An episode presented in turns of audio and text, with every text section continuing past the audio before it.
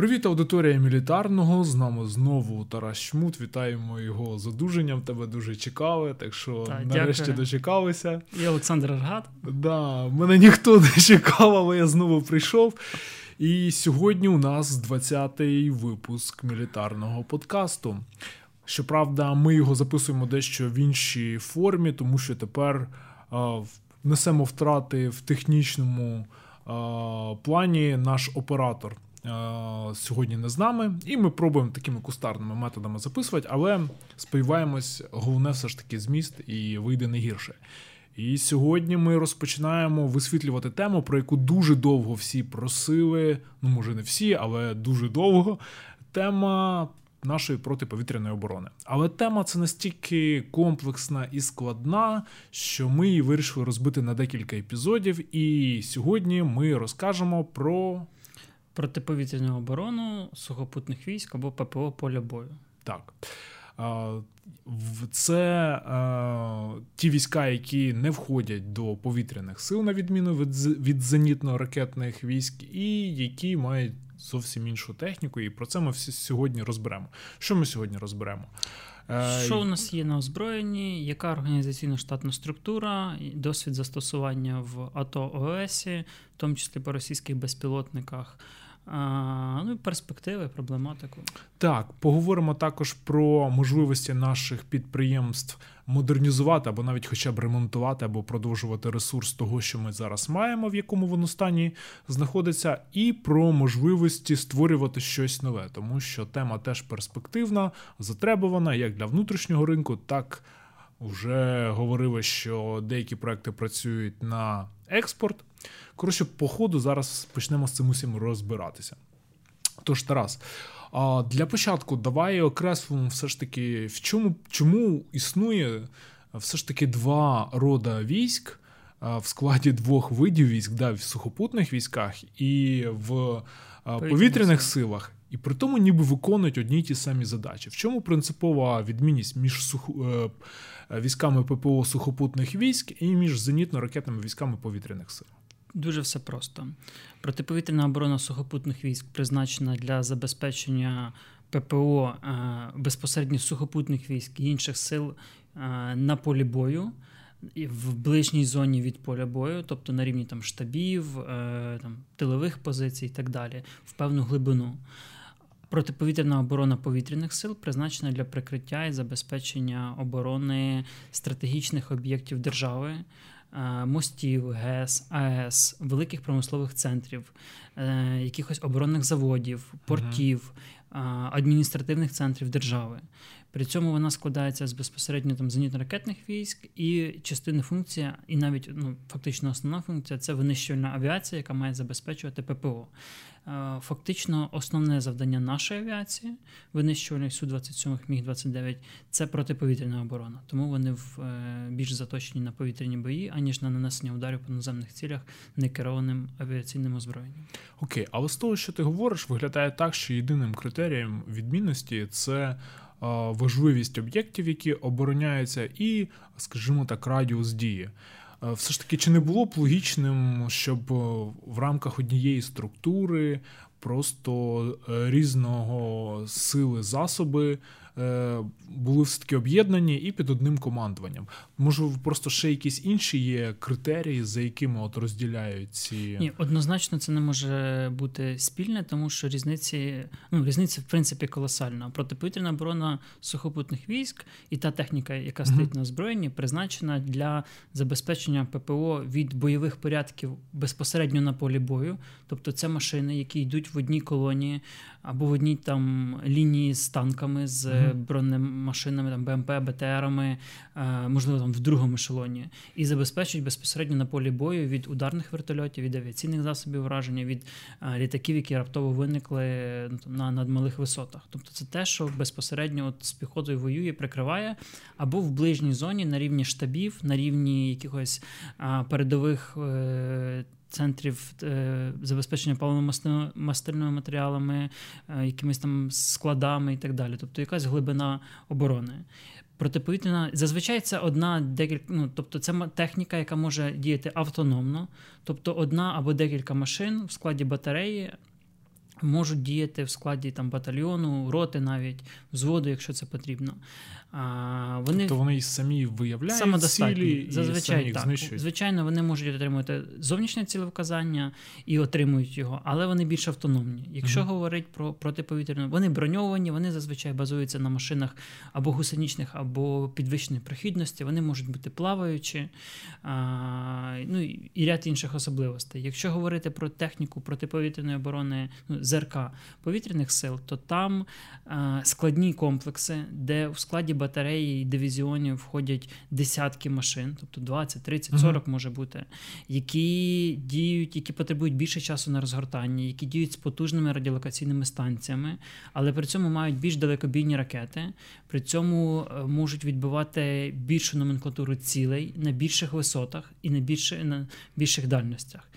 Тому це це абсолютно різна техніка. Ну знову ж таки, щоб спростити розуміння. Тобто, наприклад, е, для того, щоб віддати ЗРК якомусь зі складу ППО сухопутних військ е, наказ знищити якусь повітряну ціль, то це, умовно кажучи, може віддати там командир якоїсь сухопутної бригади. Так, ну, просто для так, прикриття. або батальйону, якщо це на батальйонному рівні, або бригади, якщо це на бригадному рівні, або е, сектору ну, корпусу в залежності групи. Угу. І, тобто вони по суті невіддільні від е, сухопутних частин, які ведуть там бойові так. дії. Вони просто забезпечують їх прикриття. Це такий самий структурний підрозділ батальйону або бригади на рівні з артилерією, танками, угу. медиками, зв'язківцями, ребівцями. Тобто, це ніби просто така прокаченіша, крутіша версія, level up, ніж просто військовослужбовець з ПЗРК. Так, ну от якщо просто по функції. Ну, це просто інша робота. Тобто, uh-huh. не можна сказати, що це щось прокаченіше. Це е, особовий склад і техніка, яка призначена для ППО безпосередньо підрозділів на полі бою і в там в ближній глибині, яка з ними замикається на них і яка їх прикриває.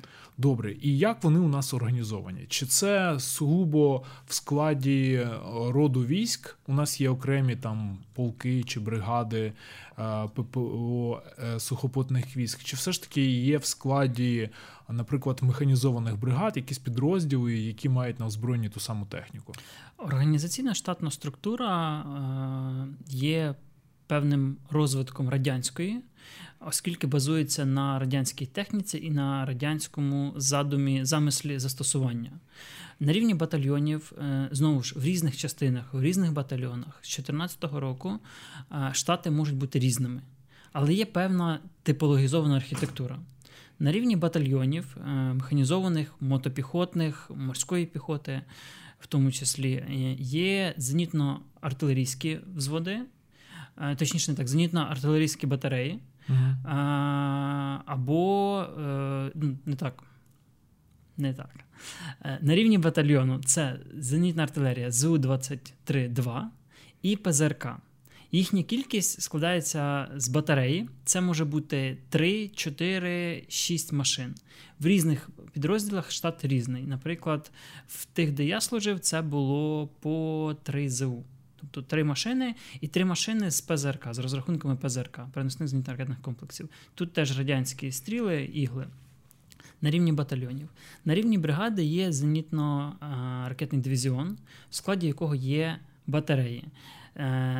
Знову ж штати і кількості можуть бути різні, але типова структура це коли в е, в дивізіоні є одна батарея з тунгусками 2С6, це 4-6 машини, одна батарея стріла 10 М2, М3, 4-6 машини, або, можливо, навіть 8. Одна батарея е, з, можливо, з шилками ЗСУ 23-4. Е, тут варто зазначити, ну, дуже мало, що так. так до війни е, в бойових підрозділах вони знаходилися тільки в складі 36-ї бригади військ берегової оборони в Криму. Там було 6 машин. Після початку бойових дій на сході їх почали повертати війська, і зараз там здається вже в шести чи навіть в сіми бригадах вони є е, в кількості там 4-6 одиниць, угу. якби батарея. Ну і в тому числі в підрозділах морської піхоти. А також е, так, тунгуски, стріли, ЗУ батарея е, і ПЗРК теж. Угу. Плюс сюди ж додаються е, засоби розвідки, управління, технічного забезпечення контролю, і таким чином по штату зенітно-ракетний дивізіон це десь там до, ну, в районі 300 людей плюс-мінус, в залежності знову ж від кількості штату. Вся техніка зрозуміла радянська. Е, з 2014 року частину техніки відновили, вона проходить якісь відновлювальні роботи, локально може модернізуватися за рахунок волонтерів або заміни засобів зв'язку, наприклад, там Р-123 на українські мотороли Либідь е, К2РБ або похідні від цієї радіостанції для забезпечення зв'язку з іншими підрозділами. Також е, зараз внідряється, просовується там різні планшети з АСУ висвітлення повітряної обстановки. Це на рівні бригад. На рівні ОК оперативних командувань їх у нас чотири: захід, схід, південь, північ. Є зенітно-ракетні полки з ЗРК ОСА АКМ. Це е, полки складаються з декількох батарей, 4-6, в складі батареї 4-6 машин. Е, транспортно-заряджаючі машини, зрозуміло, машини забезпечення, командні пункти і так далі. Плюс у нас сформовано ще 4 радіотехнічні батальйони на на рівні АК, які мають забезпечувати висвітлення повітряної обстановки в інтересах сухопутних військ. Також е- раніше в Радянському Союзі в перші роки, ну там перший період незалежності е, українські буки вони входили до складу сухопутних військ uh-huh. е, і мали забезпечувати протиповітряну оборону на рівні армії, корпусів більшого виду, ніж дивізія. Тобто ОСА це був ЗРК дивізійного рівня, ОСА ТОР. Е, на вищому рівні мали бути там. ЗРК е, Куб, Бук, е, ну або щось подібного рівня. Ну, подібного рівня. На вищому рівні у нас ще була сухопутна версія ЗРК С-300, С-300В1, яких у нас було, здається, 6 дивізіонів. Це перші серії версії радянських комплексів, які надходили тоді в. В Західний військовий округ, чи, чи в західні військові округи, точніше кажучи, Прикарпатський, Київський, де власне проходили обкатку передові радянські е, передова радянська техніка і зброєння. Ось. А, Комплекси Тор. Вони у нас а, е, теж довший час були виведені з е, так. ЗСУ, Після і вони такі ніби на стику знаходяться. Так. Не згадав Тори. Е, ми від Радянського Союзу отримали один полковий комплект: це чотири батареї по 4-6 машин, які є першими виробами, тобто першими сирими виробами Тору. Е, Тор це заміна оси у військах, е, тобто це такий полковий рівень ЗРК. Вони в нас експлуатувалися до початку 2000-х років. Потім, через те, що це ну, їх було досить небагато, вони потребували окремого особового складу навченого. Там їх треба було якось ремонтувати, обслуговувати ракети. Їх вивели з, е, з бойових частин. Вони знаходились на базах зберігання е, там в різних місцях досить багато років. І після 2014 року. Коли піднялось питання повернення всього, що у нас є, таким чином повернули С-300В1 в повітряні сили, декілька батарей торів теж повернули. Вони зараз в ЗРК чи в ППО СВ? Це протиповітряна оборона рівня сухопутних військ. В 2014 році і оси, наприклад, і тунгуски використовувалися для прикриття від низьколітаючих цілей. Наприклад, от в Василькові на аеродромі стояли, на інших аеродромах, де ну, могло міг бути якісь, якісь безпілотники. Так, та. в тому числі безпілотники, в тому числі якісь низьколітаючі або е, ну, там, не знаю, авіація, вертольоти, ще щось противника. Е, вони передавалися і таким чином забезпечили прикриття. Але це все техніка в першу чергу протиповітряної оборони сухопутних військ. Тут угу. ще важливо е, заакцентувати, що протиповітряна оборона сухопутних військ вона більш заточена на роботу на малих надмалих висотах. Ну там і середніх, наприклад, аніж на великих. В той час як повітряні сили і їхня техніка це більші дальності, більша висота. Окей, ми вже згадали номенклатуру абсолютно всю, яка озброєння, яка стоїть на озброєнні ППО СВ. Давай, може, знову ж таки від найпростішого до найкрутішого пройдемося, щоб розказати про їх можливості, так дуже в загальному, щоб не помилитися mm-hmm. там з ТТХ, просто на рівні концептуальному, і, і з якими загрозами вони от мають боротися, в яких ситуаціях. Саме поширене, саме просте це ЗУ-23-2. ЗУшка, так звана, активно е, використовується у всіх там військах, їх найбільше. Ну, їх якось використовують як просто таку мал- малокаліберну артилерію Да, чи якісь да. крупнокаліберні кулемети. Да, в тому числі в більшості по наземних цілях, тому що з А повітрям от не- повітряному не воювали. можна реально збити ним там безпілотник, наприклад. А- Бо вертольоти не доводилося збивати, і літаки. Проблема збить безпілотник це його виявити, е, розгорнути зуху, навести і, власне, знищити по висоті по дальності. Зазвичай, якщо пролітає безпілотник, то ти його, коли побачив він, і поняв, що його треба збивати, він уже прилетів.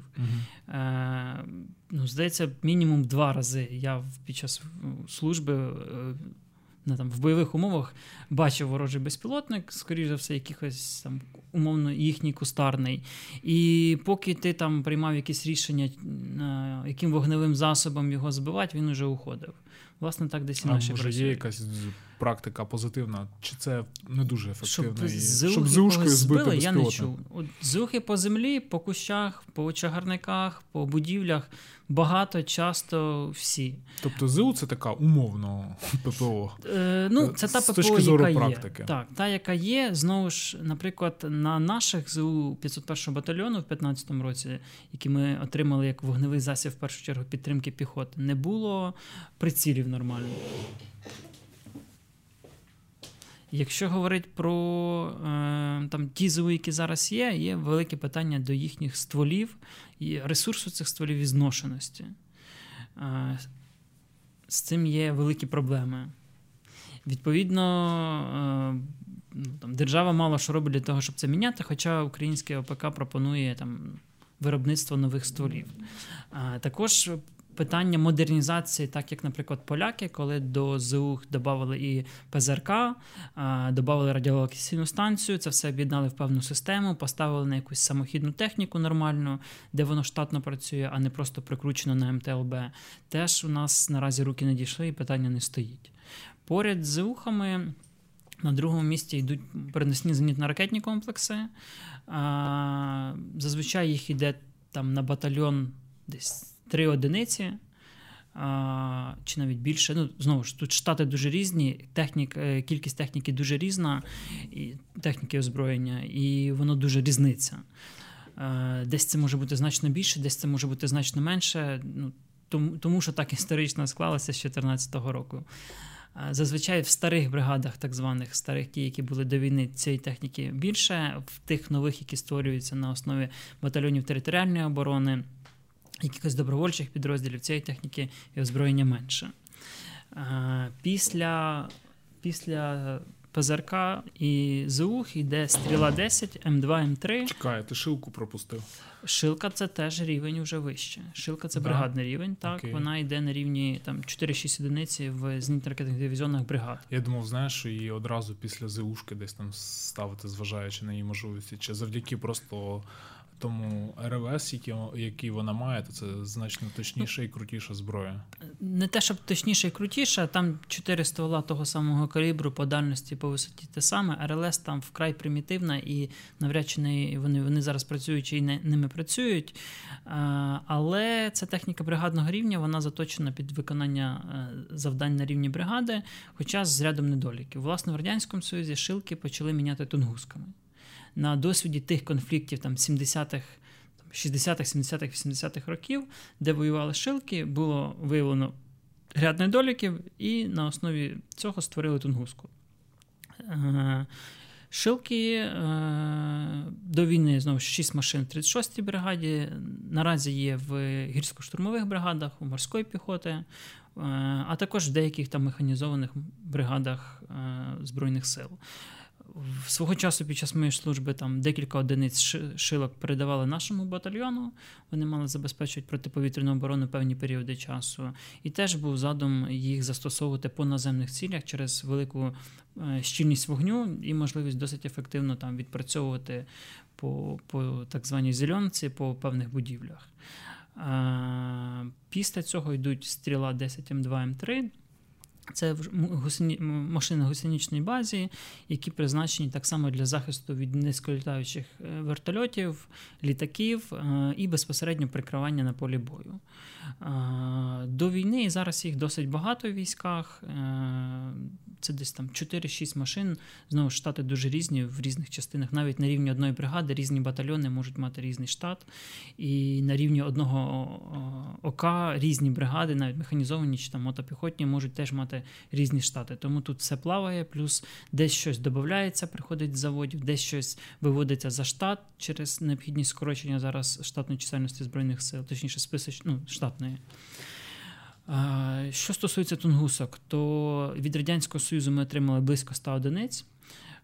Декілька одиниць було втрачено за цей період часу в тому числі внаслідок бойових дій. Е, вони входять в склад батарей е, зенітно-ракетних дивізіонів бригад, 4-6 е, одиниць. В деяких бригадах до війни, наприклад, в першій танковій було дві батареї в дивізіоні Тунгусок. Зараз зазвичай по одній, і то їх на всіх не вистачає. Так само призначені для того самого, як і попередні комплекси, для прикриття сухопутних військ на полі бою в, в певній глибині оборони від вертольотів, авіації, безпілотної техніки в разі її виявлення. Оса е, більш потужна машина вже з дальністю стрільби до 10 км, з висотою там, до 5 км, призначена для прикриття в Радянському Союзі дивізій. Угу. Зараз у нас на рівні ОК. Е, від літаків, вертольотів, авіаційних засобів ураження. Головна відмінність оси від і від Тору, наприклад, який замінив осу, полягає в тому, що Тор має більшу дальність, там 12 км, більшу висотність, більшу канальність по цілях а, і більш призначений для знищення не тільки вертольотів і літаків, але й авіаційних засобів ураження крилатих ракет. Тобто він більш більш комплексний, плюс він більш автономний, більш сучасніша електроніка, засоби виявлення, розподілення, цілевказання. Але ті тори, які в нас, вони самі перші серійні, відповідно, вони найсиріші, які були. В Росії їх замінили на вже більш модернізовані ще в 90-х роках версії. Ну і зараз там вже геть сучасні там М2, М3. По застосуванню на Донбасі, чим і що вдавалося збивати? Е, Донбас показав е, буквально з 2014 року і до нині, що та техніка протиповітряної оборони, яка у нас, вона не в повній мірі задовільняє запит. Е, запит військ, вона фактично не здатна протидіяти безпілотникам рівня Орлан або їм подібним. Відповідно, більшість БПЛА, які у нас знищуються, вони або через е, власну не, там, поломку, несправність падають, або давляться засобами РЕП нашими, що досить хорошо зараз працює, або збивалися раніше ЗРК рівнем БУК. І є буки, в яких там по 3-4 збитих безпілотника, але стріляти з бука по орлану ну це прям як з гармати по горобцям. З одного боку, з іншого боку, ми розуміємо, що цей безпілотник міг щось коректувати, міг виявляти якісь там цілі, і ми потім більше втратили. А, Ті пуски оси, які, про які я чув, в більшості вони або там ракети не влучали, або ракети не спрацьовували, тобто вони падали або вибухали, або ще якісь е, відмови. Е, те ж саме стосується і стріли тунгусок, в більшості вони навіть не встигають захопити ціль.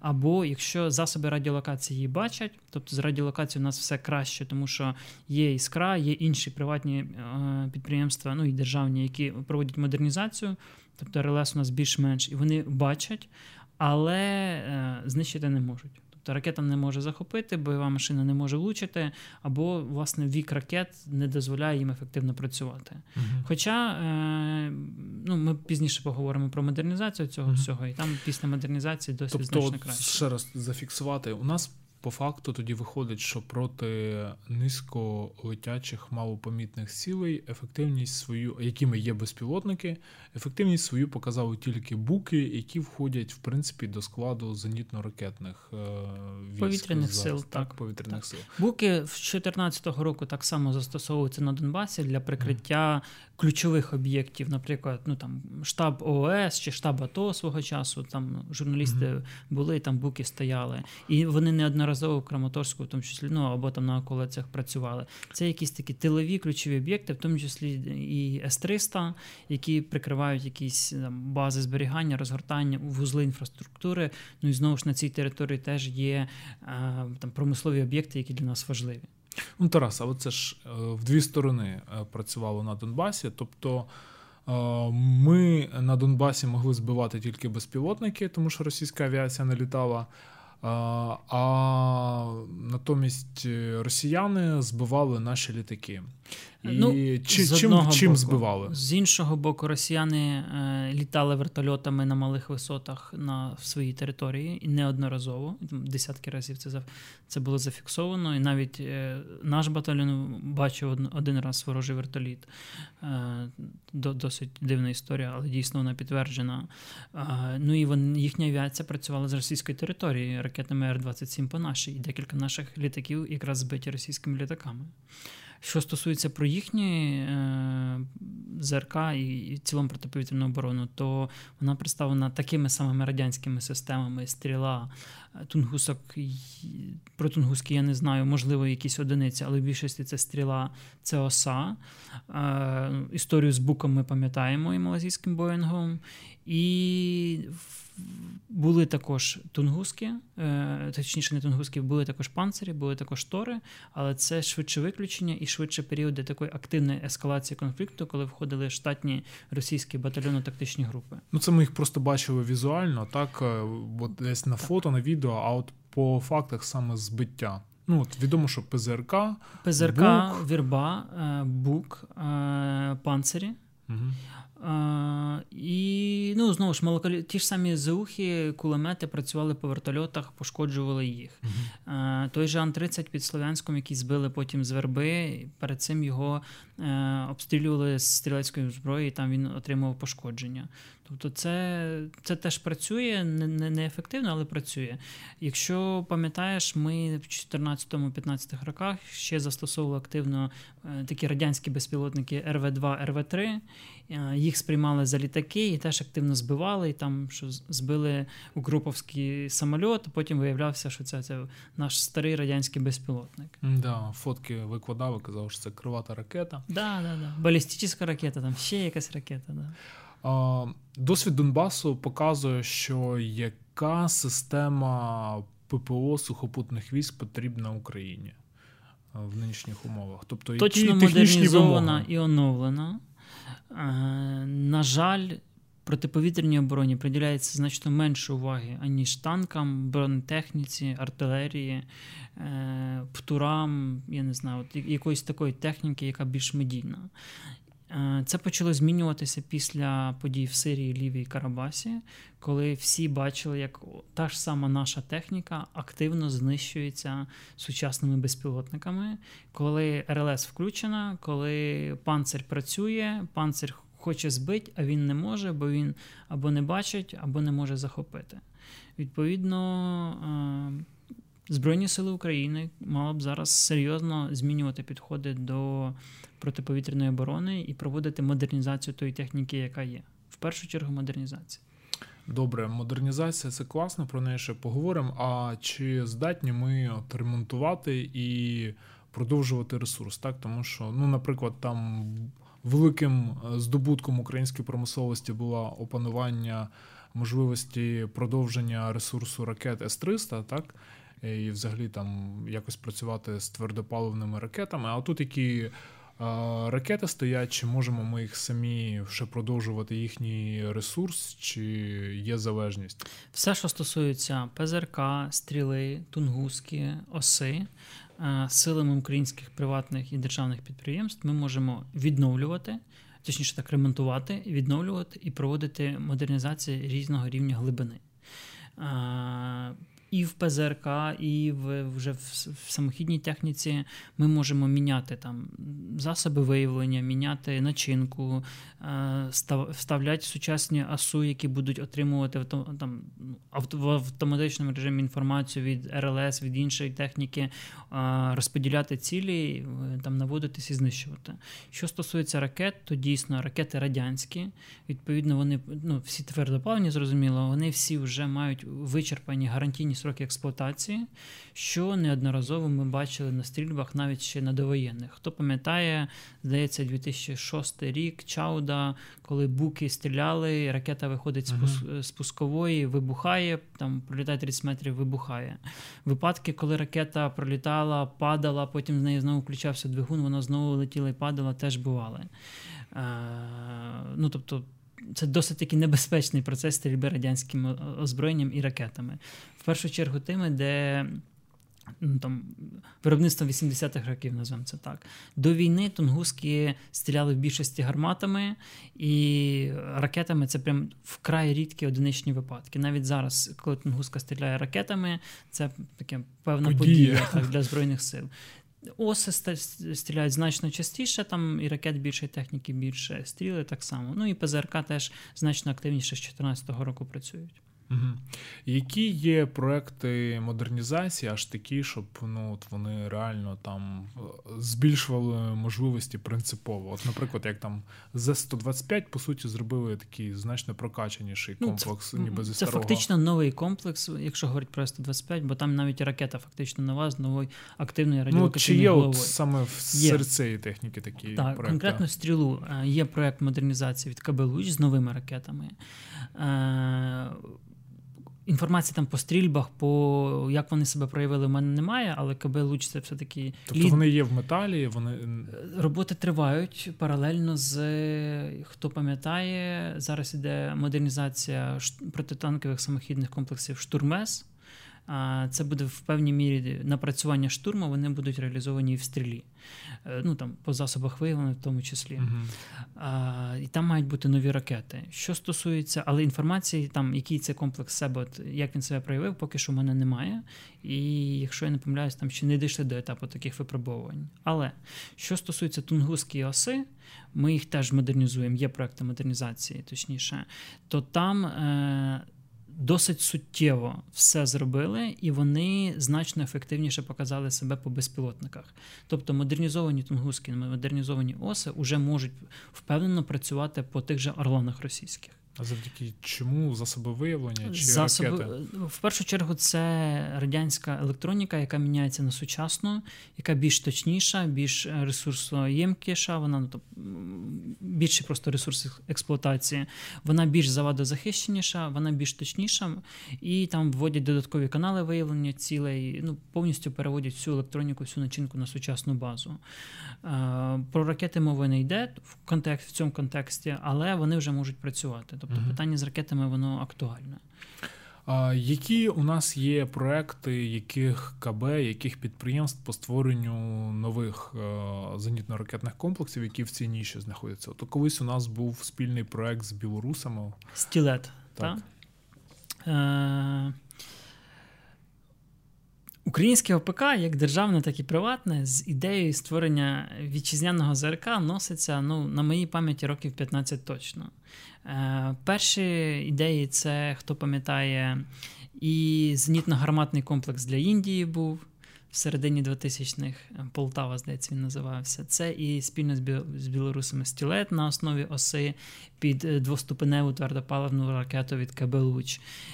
Навіть там були якісь, була якась інформація про те, що на основі цього комплексу на базі оси ми постачали Азербайджану це і створення ну, от зараз фактично Кабелуч займається модернізацією стріли, це і створення нового комплексу на базі авіаційних ракет. І в першу чергу Р-27, тільки нової Р-27, uh-huh. де вже новий двигун, нова бойова частина, нове оперення, нова голова. Тобто це вже. Нова ракета. Плюс південне з своїми проектами для Саудівської Аравії, але це вже більш протиповітряна ну, оборона, uh ну така більша повітряних сил. Тобто основний е, підрядник, можливий, це все-таки Кабелуч, так? А, Він плюс приватні фірми, як так само аеротехніка, які пропонують проекти модернізації е, і стінгусок, і стріл, і шилок. Є декілька напрацювань uh-huh. по цьому. Знову ж. Є реалізований проект, а є проект, який пропонується. Між цим інколи проходять десятиліття або нічого. Плюс, е, наприклад, зараз військові е, в рамках дозу мають отримати певну кількість модернізованих шилок. ЗСУ 23.4. Там є три версії модернізації: там умовна мала, середня і глибока. На жаль, ми зазвичай купуємо обмежені модернізації або малі. Тобто ми не не вкладаємо всі ресурси таким чином, щоб отримати повну глибоку модернізацію і розуміти, що оця ніша, оця техніка вона повністю закрита. Плюс ми багато говоримо про техніку і забуваємо про особовий склад. А це значно більша проблема зараз, аніж залізо. Е, спеціалісти е, зенітно-ракетних військ, як в повітряних ну, в повітряних силах, в меншій мірі, але в сухопутних військах це дуже великий дефіцит. Від рівня простого там військового, тому що досить специфічна робота, плюс це друга лінія, це відсутність доплат. Мало хто хоче йти, якщо можна піти умовно там в роту і отримувати. Значно більше зарплату, плюс техніка сира, плюс не так це все ну гарно не так круто. Да, не так круто, як там служить типу, в розвідці, типу в снайперах, або там ще щось, де можна безпосередньо з птура постріляти, там за ГЕС, з СПГ і побачити свій результат. А, служиш... а тут за контракт може раз стрельнеш. А тут служиш зенітником в тилу, зазвичай охороняєш, ходиш в наряди, на ТПУ стоїш, охороняєш штаб, робиш якусь хозроботу, е, ремонтуєш оцю стару свою техніку, і аби там раз в рік вдалося постріляти. Тобто така собі перспектива служби. Угу. Окей, і а, чи є якісь такі ніші зараз утворилися в умовах сучасної війни а, для ППО сухопутних військ, що потребує принципово якихось нових взагалі рішень? Ну я не знаю, там якісь а, засоби боротьби з безпілотниками, які взагалі базуються не на враженні там фізичному ну не так. Е, те, що ми ребом. минулого року е, підписали угоду з Литвою, те, що от президент нам привіз, е, сучасні так звані антидронові рушниці, те, що не входить в цю таку пострадянську історію з великими машинами, з гарматами і ракетами. Ну, Зараз основний безпілотник на сході це Mavic і Phantom, да, китайський DJI. Вони, власне, головний бомбардувальник зараз. Два ВОГ-17 або інших саморобних вибухових пристроїв на скиді, які надруковані на 3D-принтері, завдають зараз ну, там, чи не основних втрат після снайперського вогню. Обидві сторони активно це застосовують уже багато років. Це така собі ну, наша окопна війна. І стрілять по фантому стріли або тунгуски ну, точно ніхто не буде. Ну, очевидно ж. А, Але при цьому їх треба знищувати, тому що вони завдають серйозних втрат. Е, наприклад, ну, там, не так давно там, машину, на якій ми колись їздили в батальйоні, безпілотник скинув щось запальне, і вона згоріла. Uh-huh. То не вдалося їй швидко там побачити, що горить місце, де вона стояла, і вона згоріла. Ну, Це матеріальні втрати серйозні. Плюс величезна кількість втрат в більшості 300 поранені, але все одно люди випадають, і це в певній мірі деморалізує нас і вибиває противника, коли ми це застосовуємо. Є досить багато відео, де там скидають вог, там стоять три хлопця разом, він падає всі три двохсоті від одного вога на китайському фантомі. Тобто тут дійсно треба сучасні антидронові комплекси, які будуть дешеві в експлуатації і зможуть в першу чергу протистояти от, от такій масовій, масовому примітивному безпілотнику. Окей, добре. Ну так щоб завершувати, от взагалі, яка тоді візія майбутнього цієї ніші Збройних сил України? Ага, Наразі невідомо.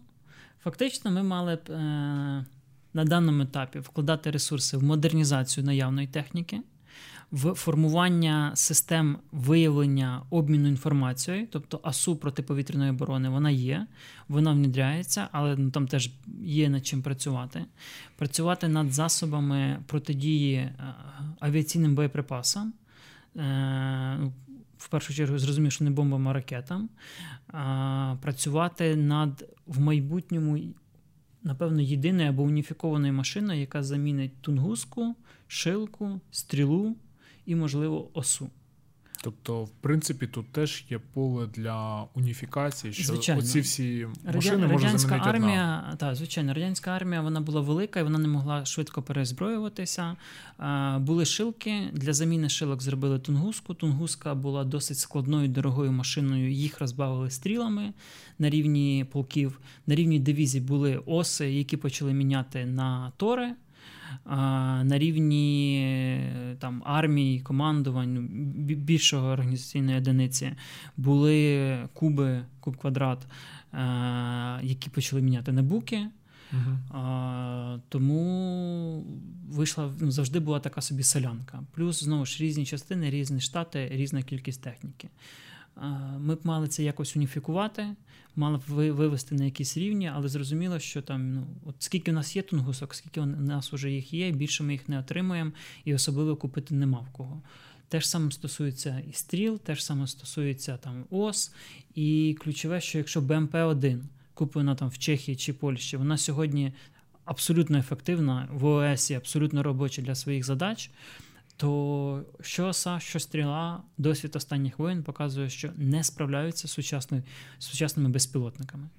Тобто раптом що? Раптом Росії там вдасться, наприклад, реалізувати свою програму безпілотників Е, і буде повторюватися якийсь сценарій Карабахської війни, то будуть всі ці оси і абсолютно стріли так само, просто. як в Карабасі, тільки будуть горіти наші, а не противника. Зрозуміло, ну що, в принципі, з усім так ніби розібралися, все обговорили, чи ще щось ну, лишилося тут, сказати. Тут базові речі, власне, е- з хорошого, те, що дійсно збільшилась кількість бойової підготовки з 2014 року. Е, те, що впроваджується АСУ протиповітряної оборони, е, навіть ну, я спілкувався з військовими, які з нею працюють. Да, Там є нюанси, як завжди, з цими планшетами і так далі. З хорошого те, що Створили радіо, е, радіотехнічні батальйони в ОК на рівні ОК для висвітлення повітряної обстановки. Ну і те, що все-таки повітряні сили отримують досить багато, ну відносно багато модернізованої або нової техніки радіолокаційної вітчизняних виробників, або там після нашої модернізації, яка досить хороша. Але в майбутньому цю цю тему треба ну, значно швидше актуалізовувати, ніж танки, чи там БМП, чи там подібна техніка. Неважливо, скільки які у нас вони будуть, вони всі mm-hmm. будуть знищуватися авіацією. І протиповітряна оборона сухопутних військ це якраз та ніша, яка має боротися за цю техніку. Якби в Вірменії вона була ефективна, війна могла б мати зовсім інші розклади. Тарас, ми в цьому випуску якось взагалі забули проявити себе як тих, хто каже, що все там українське погане, треба щось купувати за кордоном. Це до чого? До того, чи є сенс думати про закупівлю якихось аналогів цих радянських систем, уніфікованого якогось озброєння от за кордоном? І може наші сусіди хтось робив так, там якісь як поляки дивно, чи чехи? На мою думку, це хибний підхід. І, хоча зазвичай якби за західну хорошу техніку, але якраз в ніші протиповітряної оборони сухопутних військ, а, ну і там і військово-морських mm-hmm. сил, і так далі, взагалі про про, про цей кластер е, озброєння техніки, то я би все-таки е, вважав, що зараз ми маємо вкладатися в ефективну модернізацію того, що є. Тут ми можемо залучати партнерів: е, поляків, чехів з їхнім досвідом модернізації, турків з їхніми напрацюваннями по цьому. Е, можливе створення власних ракет, можливо, уніфікація ракет до стріли, уніфікація ракет до Тунгуски, і там, можливо, в перспективі щось там на заміну оси, той же стілить ну, напрацювання по ньому. Я би все-таки на даному етапі найближчі там 10-15 років думав про те, що треба тут обмежуватись модернізацією. Цього mm-hmm. мало би вистачити. А ті ресурси, які є, вкладати в протиповітряну оборону повітряних сил, авіацію, е, оскільки авіація вона не тільки якби бореться з літаками і засобами ураження, але вона ще може працювати по наземних цілях і надводних в тому числі. Окей, тобто і і віриш та в те, що ми можемо свій створити е, ЗРК такого так, рівня. Фактично, у нас є е, підприємства, які можуть створити засоби радіолокації виявлення. У нас є е, підприємства, які можуть створити свою ракету. У нас вже є свої активні радіолокаційні голови. Ну і інші теж ми можемо створити, якщо потрібно буде. У нас є хто може це все інтегрувати виступить інтегратором. У нас є напрацювання по модернізації радянських систем, у нас є напрацювання по певних там організаційно-штатних структурах і так далі. Питання шасі теж, я думаю, може бути вирішене. Це може бути якийсь БТРів, там на на базі БТР 3-4, наприклад, 4. Це може бути щось гусеничне, е, важке на базі шасі оплоту, ну або щось на на базі МТЛБ, яку все мають відновити там ну, на словах, або на базі той самої Татри, як варіант. Окей. Добре. Ну що ж, це був 20-й епізод е, мілітарного подкасту. Все, дякую, щасливо.